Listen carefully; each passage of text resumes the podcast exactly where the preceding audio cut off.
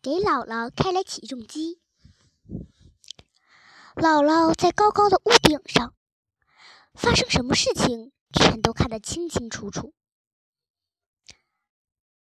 他对看到的事很不高兴，他要大家注意他，可是没有一个人注意到他。乔治和克兰基先生只顾着跑来跑去，对变大了的动物兴奋不已。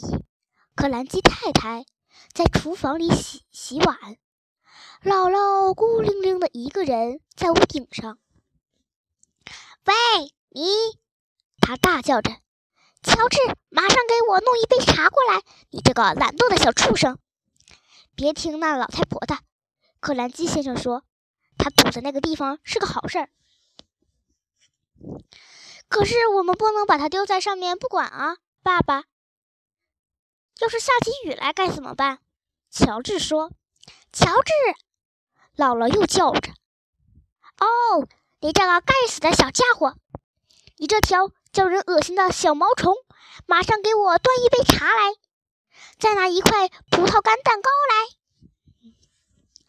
我们得把它弄出来，爸爸。不把它弄出来，他不会让我们太平的。克兰基太太也走出来，他赞成乔治的意见。她到底还是我的妈妈。她更是个累赘，克兰基先生说。我不管。我不能让我的亲生母亲一辈子都生活在屋顶上。最后，克兰基先生不得不打电话给起重机公司，请他马上派一辆最大的起重机到他家来。起重机在一个小时后到达，它是有车轮的。拿药对姥姥的确大有好处。他虽然没有让他的叽里咕噜或者坏脾气变好一点，但他似乎治好了他身上所有的病。他一下子变得和雪雕一样快。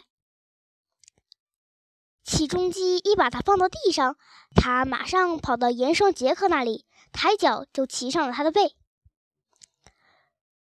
这个老妖婆和房子一样高，骑着这匹巨大的马在农场里飞奔，跳过树木。跳过木板，哇哇大叫：“别挡着我的道，让开，让开！”因为姥姥太高了，夜里他只能睡在干草棚里，和老鼠作伴。